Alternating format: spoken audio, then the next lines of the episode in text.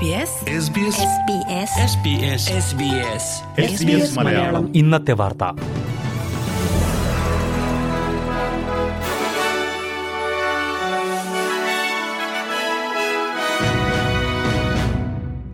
നമസ്കാരം. S B S Malayalam ഇന്നത്തെ വാർത്തയിലേക്ക് സ്വാഗതം.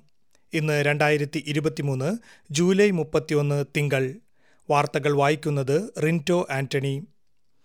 ഓസ്ട്രേലിയയിൽ കുറഞ്ഞ ചിലവിൽ ഭവനങ്ങൾ ലഭ്യമാക്കുന്നതിനുള്ള ബില്ല് ഫെഡറൽ സർക്കാർ ഇന്ന് വീണ്ടും സഭയിൽ അവതരിപ്പിക്കുന്നു. മുൻപ് ഗ്രീൻസ് പാർട്ടിയും ലിബറൽ സഖ്യവും ഈ ബില്ലിനെ എതിർത്തിരുന്നു. ബില്ല് വീണ്ടും സഭയിൽ പരാജയപ്പെട്ടാൽ ഇലക്ഷൻ നേരത്തെ നടക്കുമെന്ന് പ്രധാനമന്ത്രി ആന്റണി അൽബനീസി പറഞ്ഞു. അഞ്ചാഴ്ചത്തെ ശീതകാല അവധിക്ക് ശേഷമാണ് സഭ ഇന്ന് വീണ്ടും ചേർന്നത്. ഇന്നലെ മുതൽ കാണാതായ സൈനിക ഹെലികോപ്റ്റർ കണ്ടെത്താനായിട്ടില്ലെന്ന് സർക്കാർ സ്ഥിരീകരിച്ചു. ഇതിനുള്ള സാധ്യതയും ഇല്ലാതായതായി പ്രതിരോധ മന്ത്രി റിച്ചാർഡ് മാർലസ് പറഞ്ഞു. രക്ഷാപ്രവർത്തനങ്ങൾ തുടരുകയാണ്. രാജ്യാന്തര സൈനിക പരിശീലനം നടക്കുന്നതിനിടെയായിരുന്നു ഈ അപകടം നടന്നത്.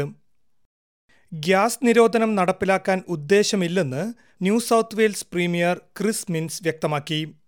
രണ്ടായിരത്തി ഇരുപത്തിനാല് മുതൽ പുതിയ വീടുകളിൽ ഗ്യാസ് കണക്ഷൻ നിരോധിക്കുന്നതായി വിക്ടോറിയൻ പ്രീമിയർ കഴിഞ്ഞ ആഴ്ച പ്രഖ്യാപിച്ചിരുന്നു. ഇതിനു പിന്നാലെയാണ് ന്യൂ സൗത്ത് വെയിൽസ് പ്രീമിയർ നയം വ്യക്തമാക്കിയത്.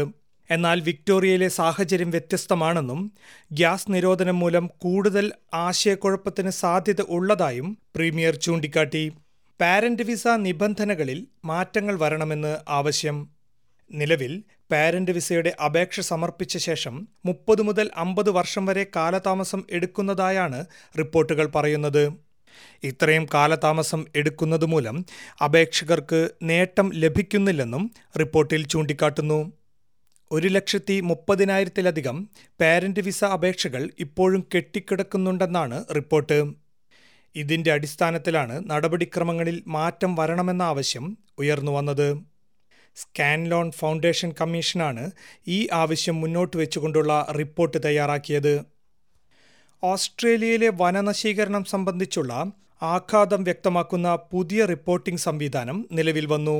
ഓരോ സംസ്ഥാനവും വനപരിപാലനത്തിലും മരങ്ങൾ വെച്ചുപിടിപ്പിക്കുന്നതിലും എടുക്കുന്ന നടപടികൾ ഈ സ്കോർ കാർഡിൽ ഉൾപ്പെടുന്നു. വനപരിപാലനത്തിൽ ന്യൂ സൗത്ത് വെയിൽസും ക്യൂൻസ്ലാൻഡും ഏറെ പിന്നിലാണെന്നാണ് പുതിയ സ്കോർ കാർഡിൽ വ്യക്തമാക്കുന്നത്. ഇതോടെ ഇന്നത്തെ വാർത്ത സമാപിക്കുന്നു. ഇനി കൂടുതൽ വാർത്തകളും വിശേഷങ്ങളുമായി നാളെ വൈകുന്നേരം ആറു മണിക്ക് വീണ്ടും വരാം. ഇന്നത്തെ വാർത്തകൾ വായിച്ചത് റിന്റോ ആന്റണി.